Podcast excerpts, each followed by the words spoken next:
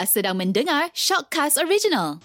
Okey, untuk Ngopi Pagi di Sinara, pagi ini kita bersama dengan tetamu khas, kita bersama dengan Doktor Anne. Assalamualaikum, Doktor. Waalaikumsalam, Ngah. Apa khabar?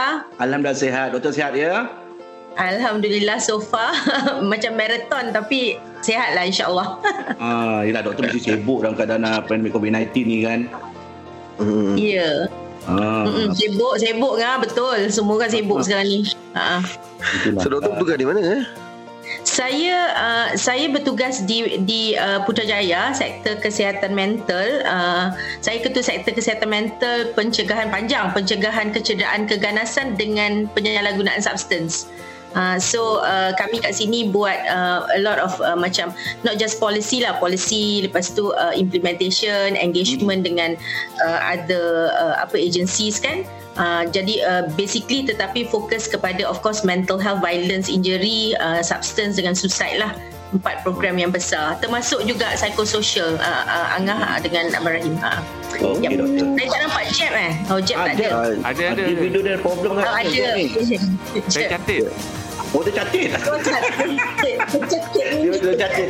Ah, ialah dia admin kat situ. Minit. Ah, tak apa. Alright. Okey. Okey, doktor. Uh, pagi ni topik kita mental uh, musim pandemik. Sedia kita tahu kita mental musim pandemik daripada setahun hmm. lebih dah.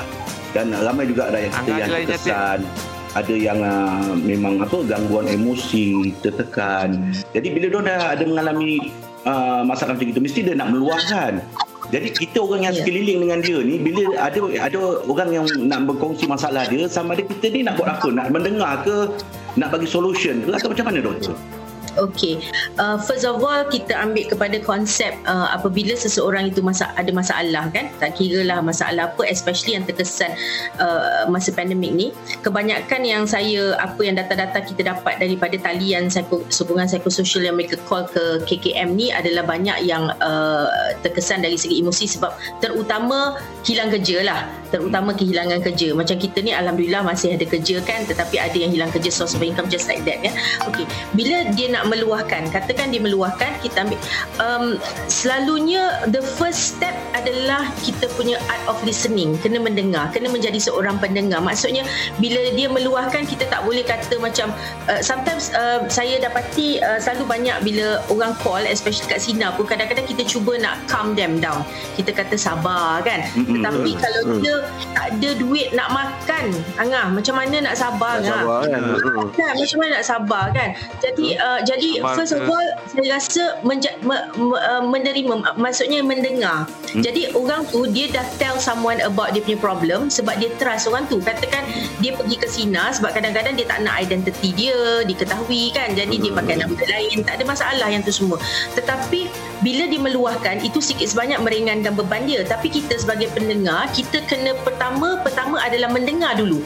Kita beri dia uh, ruang untuk dia luahkan. Kadang-kadang dia tengah marah, lepas tu kita kata eh janganlah marah, sabar sabar, you know. hmm. Ah, lepas tu dia akan block, dia takkan cakap dekat you, kecuali memang kita ni jenis yang memang tak suka nak mendengar orang punya masalah lah. Yeah. Memang tak nak membantu lah kan, ah, ataupun mungkin kita tak ada masa kadang-kadang, saya, saya faham lah.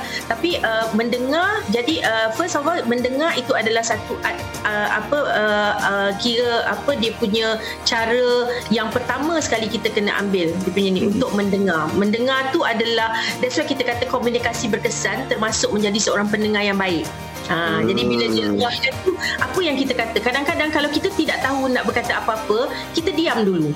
Ha, banyak orang suka banyak bagi ni, uh, you kena buat macam ni, you patutnya buat macam ni. Sebab hmm. kita tidak boleh memberi solution, tetapi kita menjadi satu jambatan untuk uh, memastikan bahawa sekurang-kurangnya apa luahan dia tu diambil kira. Jadi kita kata okey, uh, apa uh, puan contohnya lah kan, macam saya kalau kata, kalau kita kenal dia different. Kalau kita kenal kenal dia, kita akan kata kadang-kadang uh, Rahim akan ventilate pada Angah. Angah, Rahim kata alah uh, uh, sabarlah Angah kan, kata dia sabar. Mana boleh aku sabar Rahim kan, contohnya kan. hmm. uh, tapi mungkin Rahim boleh kata okey Angah, uh, aku ambil maklum kau punya masalah ya, aku dengar, aku kat sini ya, Ya, buat masa ni memang uh, mungkin kita tidak ada solution yang pasti berkenaan dengan masalah kau, tapi kita cuba fokus apa yang kau rasa kau boleh lakukan. Kita tanya dia balik. Ah, itu kadang-kadang kan puan dah buat apa dah? Macam kadang-kadang you all kan selalu dapat ada sesi luahan tu. Saya saya selalu dengar Sina, especially waktu time balik dan waktu time pergi office. Uh, jadi apa tak, tak saya nak call kan satu Malaysia heboh ke kan?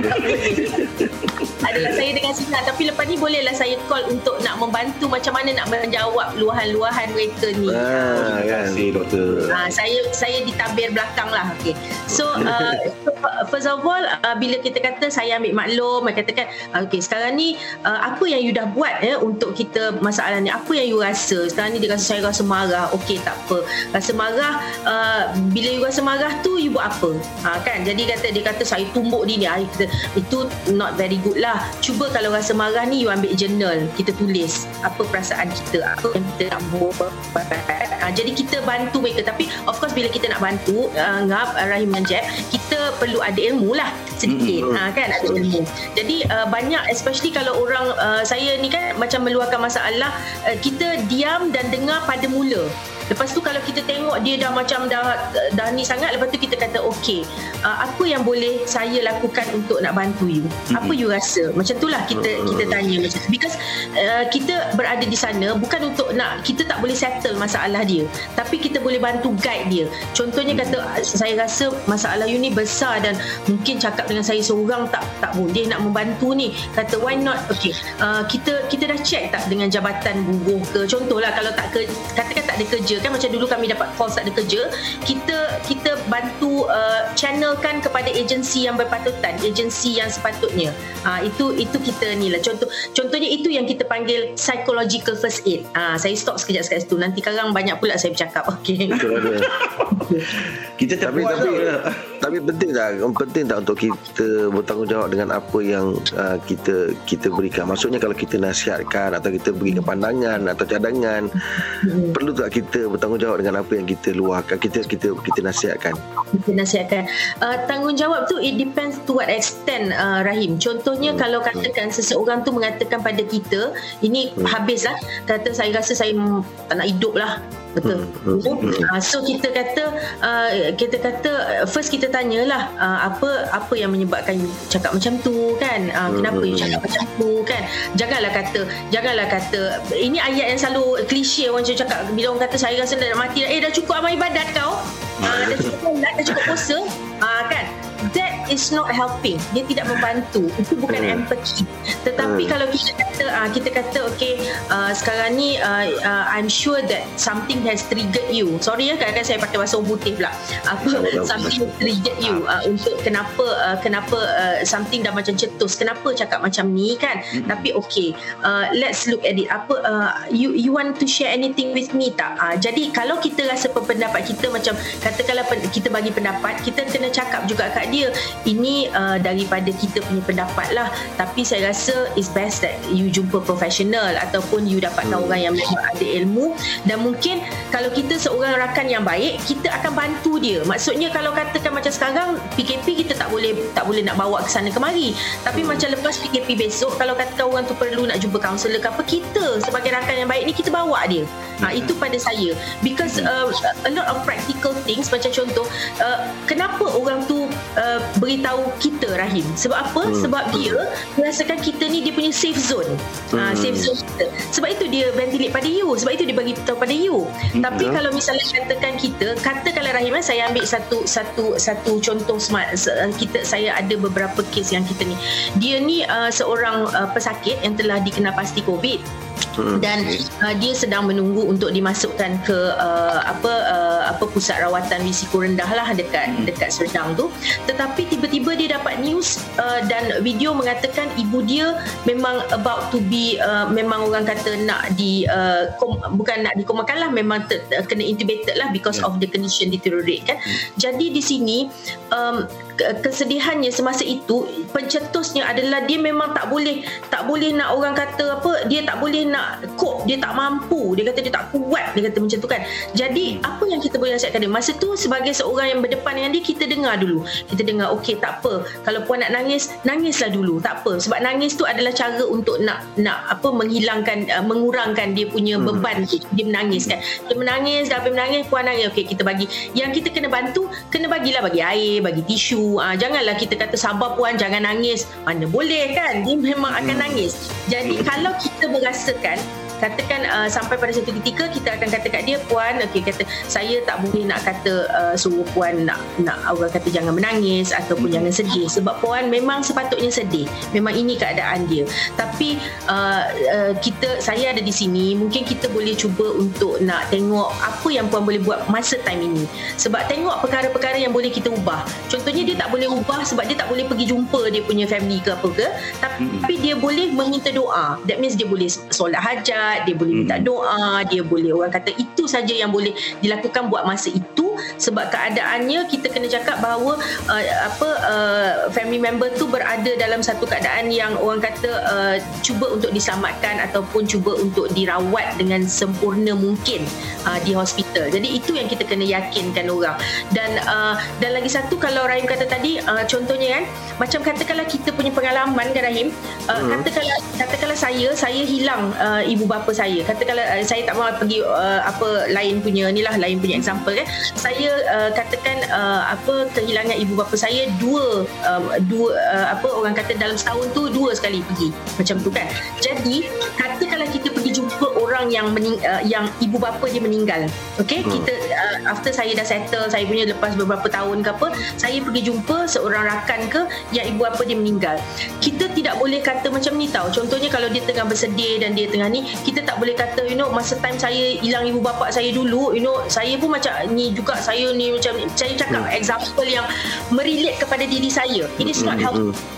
ha, tetapi apa yang Rahim boleh kata, contohnya kata okey uh, apa katakan A lah, katakanlah uh, Azmi, okey kita ambil je example lah, Mi uh, apa ni uh, aku dulu sebenarnya uh, you know aku masa aku kehilangan ibu bapa aku uh, ini hmm. perasaan aku alami, aku rasa macam ni, tapi mungkin hmm. tak sama kau kan, kau yeah. mungkin rasa benda lain, jadi mungkin apa yang aku boleh bantu, apa yang aku tahu aku cuba bantu, tapi uh, tapi itulah uh, apa-apa pun macam sekarang kita fokus macam mana nak settlekan masalah kau, masalah apa macam masalah apa orang kata yang apa yang Allahu Akbar, amanat ke apa wasiat ke apa-apalah benda macam tu. Jadi kadang-kadang kita tidak membantu orang kalau kita relate dengan exactly dengan problem kita. Contohnya saya ambil macam ni lah, Rahim bawa isteri, katakanlah uh, isteri, lepas tu isteri isteri mana? Uh, uh, saya tak tahu lah isteri mana-mana, isteri oh, yang mengandung contoh oh, okay, okay. Isteri yang sedang sedang sedang uh, apa berbadan dua contohlah ya, uh, bawa dia jumpa doktor, lepas tu uh, isteri ada masalah, contohnya na'uzubillah lah kan, tapi ada masalah isteri siapa lah ni ya, ada masalah uh, placenta letak di bawah contohnya. Jadi bila pergi jumpa doktor, adakah dia akan membantu kalau doktor tu mengatakan, eh sebenarnya kan dulu masa saya mengandung saya pun masalah macam puan tau, ah, placenta saya pun lagi teruk, apa you rasa? You tak rasa tu sebenarnya doktor empathize, betul tak Rahim? Uh, tapi, uh, tapi kalau kata okey puan, placenta puan di bawah uh, dalam uh, setahu saya bila placenta tu di bawah ini risiko-risiko dia, uh, jadi dia akan menenangkan. Mungkin later kata kita nak share sikit, uh, sebenarnya puan uh, saya dulu ada juga uh, mengalami masalah ini kan, tetapi hmm. ini cara yang saya buatlah, tapi mungkin cara ni tak tak tak apa tak uh, orang kata sesuai, kita tak tahu, jadi kita tengok macam mana kita nak settle. Uh, itu itu cara yang important. Jadi first thing is uh, lagi satu saya nak add, bila seseorang tu luah pada kita, jangan perkataan pertama yang kita kata faham faham faham. Ah. Kena malas nak dengar eh. Macam dekat jam je tu. Tak adalah. Uh, tak boleh. Kita tak boleh kata kita faham sebab kita bukan dalam shoes dia. Ingat tu. Ah uh, kita kata okey puan, kita ambil maklum masalah puan. Okey kita mm-hmm. cuba kita cuba untuk untuk uh, menyelami ya, macam, tapi kita tak boleh kata kita faham. Ha, sebab kita memang kadang-kadang pasal uh, masalah Angah, walaupun Angah rasa macam benda tu kecil, pada orang lain benda tu mungkin besar. Uh, macam tu lah. Okay. So uh, itulah setakat tu dia. Uh, itu itu lebih kurang macam tu lah cara nak bercakap lah. Sekiranya lah kalau ada pendengar kita sekarang ni yang mendengar dan dia ada bermasalah tentang uh, apa mental ni, jadi ada ha. tak uh, tempat rujukan Alia yang boleh boleh dikongsikan? Okey, ada. Ah, ni, ni. Kita ada talian, talian sokongan psikososial covid sembilan belas K K M yang melihat kepada aspek psikososial. Tapi kadang-kadang kita dapat macam-macam panggilan ah, di di bawah bu, di bawah langit ni, macam-macam panggilan yang dapat ya, orang marah. Apa? Jadi ah. Okey, talian dia saya bacakan di sini ya. kosong satu satu enam tiga sembilan sembilan enam empat lapan dua. Uh, lepas tu kosong satu satu enam tiga sembilan sembilan empat dua tiga enam. Nanti apa yang saya buat, saya akan uh, saya akan hantar benda ni pada Angah atau penerbit. Jadi uh, poster ni nanti uh, you all uh, on and off boleh uh, siarkan dekat dalam uh, ni lah, dalam uh, radio lah kot, insyaAllah. InsyaAllah insyaAllah ha. Boleh Dato', insyaAllah. Saya ha. cuba sharekan. Nanti saya juga akan cuba sharekan, since kita dah ada macam uh, apa uh, kolaborasi kecil ni, insyaAllah saya akan ha. cuba sharekan semua uh, info-info berkata, berkenaan kesihatan mental, yeah. And then apa-apa untuk uh, boleh uh, Angah, Jeb dan Rahim boleh baca supaya you all pun boleh menjadi duta untuk kami lah, insyaAllah. hmm, InsyaAllah InsyaAllah boleh Doktor. ah, Okay, nanti kita jumpa dengan manager tu eh, kita cerita eh. Boleh-boleh sabar je. Doktor, mana abang Rahim hilang lah. Terima kasih banyak atas perkongsian yang untuk manfaat untuk rakyat Malaysia ni. Dan uh, kami bagi doakan uh, supaya semoga Doktor diberi kesihatan yang baik. Kita hmm. doktor sekarang pun busy. InsyaAllah. Terima kasih banyak. Jaga diri banyak-banyak Doktor. Angah, satu yeah. lagi saya lupa. Saya nak advocate sedikit kempen uh, Kementerian Kesihatan Malaysia. Kempen ni hmm. kita namakan kempen Let's Stop Minda Sehat. Ah, Let's Stop ni, talk ni maksudnya T, T uh, adalah tell someone about your problem. Berita, uh, tell someone you trust about your problem. Beritahu orang yang kita percaya tentang masalah kita. Ya, yeah, uh, welcome back uh, Mister Rahim. Masuk tak? Biasa berbohong benda dia. Okay, Let's Stop Minda Sehat. Lepas tu uh, A tu ask for help, minta bantuan. Jangan takut, jangan stigma kalau kita ada uh, ada ahli keluarga yang ada penyakit mental. Saya rasa kita tak patut rasa malu dan sebagainya. Okay, uh, ask for help. uh, L, listen without judgement. Kita mendengar tanpa ada menghakimi. Itu satu yang penting. Kita tak boleh berburuk sangka pada orang dan sebagainya. Dan keempat, know where to seek help. Itu yang tadi talian ke mana-mana. Bukan saja talian psikososial, dia uh, K K M banyak lagi talian yang ada. Saya boleh share nanti, insyaAllah, di mana rakyat Malaysia boleh mendapatkan bantuan lah jika perlu. Ya, yeah? Okay. Terima kasih. uh, Tadi, tadi Cik Rahim nak, nak menanya soalan. uh, Tak apa, boleh boleh melalui penerbit pun boleh, boleh telefon saya pun boleh nanti, insyaAllah. Ah, itulah. Jadi, tak apa lah.